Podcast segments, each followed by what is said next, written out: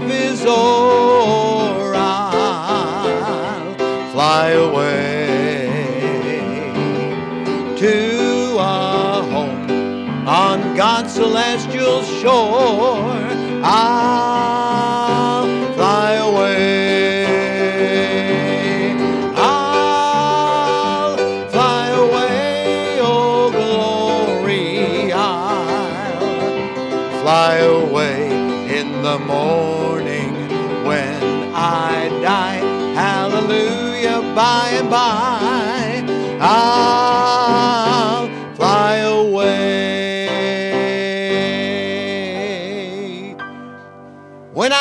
Hallelujah, by and by, I'll fly away. That's happy music, and we're happy today.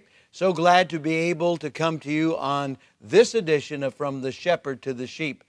And today we have a guest speaker, my protege, Brother Tyler Candy. He's doing a great work for God, and we're so pleased with him and what he's doing for the Lord Jesus. We welcome him today. Brother Tyler. Hello and welcome back to From the Shepherd to the Sheep. We're starting a new month and we are looking at some of the verses from my devotionals that I hope will be a help to you this month. And I hope that uh, we'll be able to look at some of these verses uh, this month and uh, apply them into your lives. And hopefully, God will work within you to change you, to challenge you, to uh, make you closer to the image of Jesus Christ. And today I want to start with some words that Jesus spoke in the book of Luke. We're going to be in Luke chapter 11, verse 33. Thank you so much for joining us today on this uh, episode of From the Shepherd to the Sheep. We are so very thankful you are here, and I hope that you'll share this with somebody else that you think would need to see or hear the Word of God today. Uh, in Luke chapter 11, verse 33, the Bible says, Jesus here speaking, No man, when he hath lighted a candle, putteth it in a secret place, neither under a bushel, but on a candlestick, that they which come in may see the light. So let me ask you this when was the last time you lit a candle and then promptly put something on top of it? Or you, you lit that candle, you took it outside, and you put it in your bush. I'm sure the fire department didn't really appreciate it when you did that because they probably have to come out and put out the fire that you, you set by putting that light under that bush. The point is here that when you light a candle, you want everybody to see it. You want everybody to smell the fragrance coming off of it.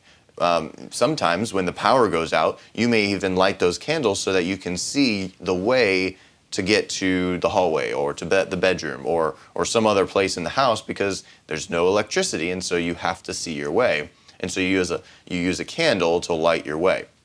So none of us, when we light a candle, do we want to hide our candle. We want to show our candle. We want the candle's light to be seen by others or ourselves.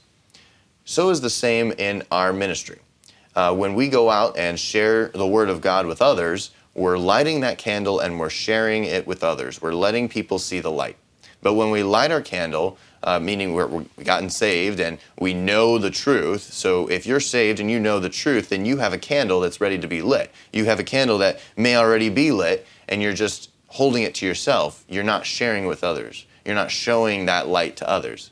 So when you go out on visitation, then you allow others to see that light. There are other ways that people can see your light, uh, the light of Jesus Christ coming out of you. It could be in the way in which you interact with people.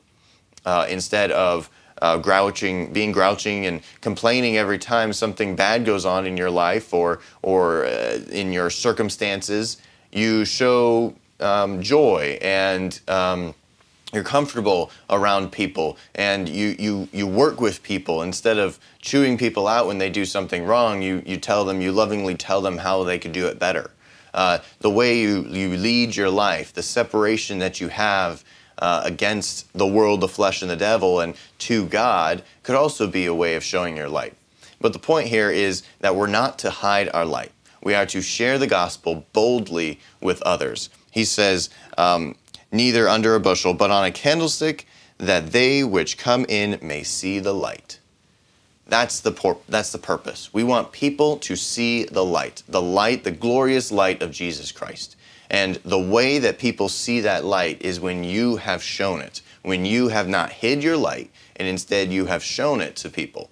Oh, what a what a worrisome day in which we live in, where Christians, there's Christians all over the globe all over our state, all over our country, who know the truth, who have the light, but they hide it. They live like the world. They live under the, the flesh, and they don't let the light of them, the gospel of Jesus Christ, shine from them.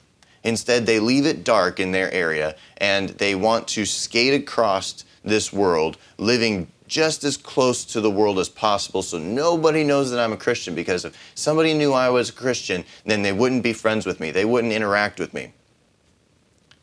That is not the life that I desire to lead. That's not the life that I desire my family to leave, uh, lead. That's not the life I desire you to lead. I want you to lead your life in a way that people can see the light of Jesus Christ shining out of you.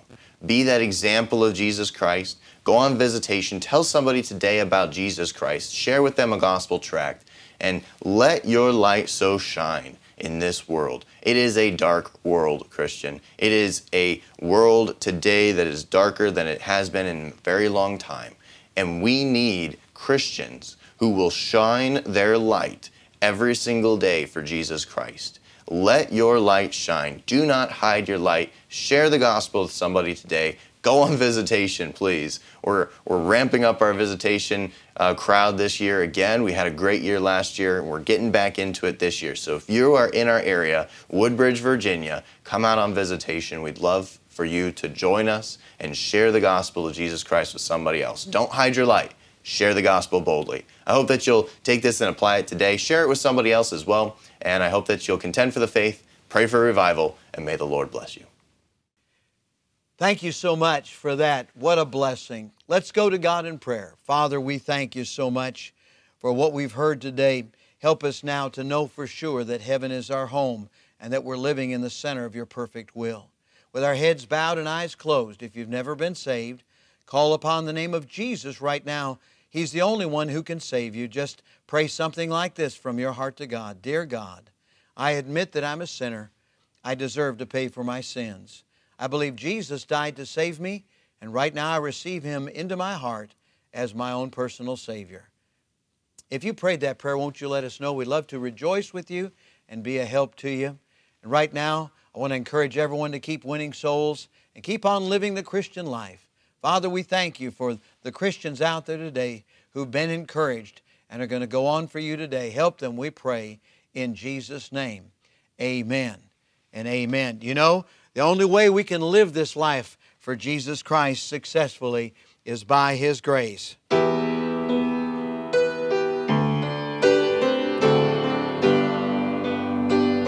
Join me if you would. Amazing grace, how sweet the sound that saved a wretch like me. I once was lost, but now Was blind, but now I see.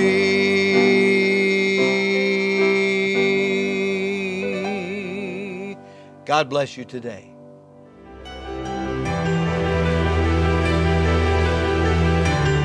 You are listening to From the Shepherd to the Sheep Daily Devotionals.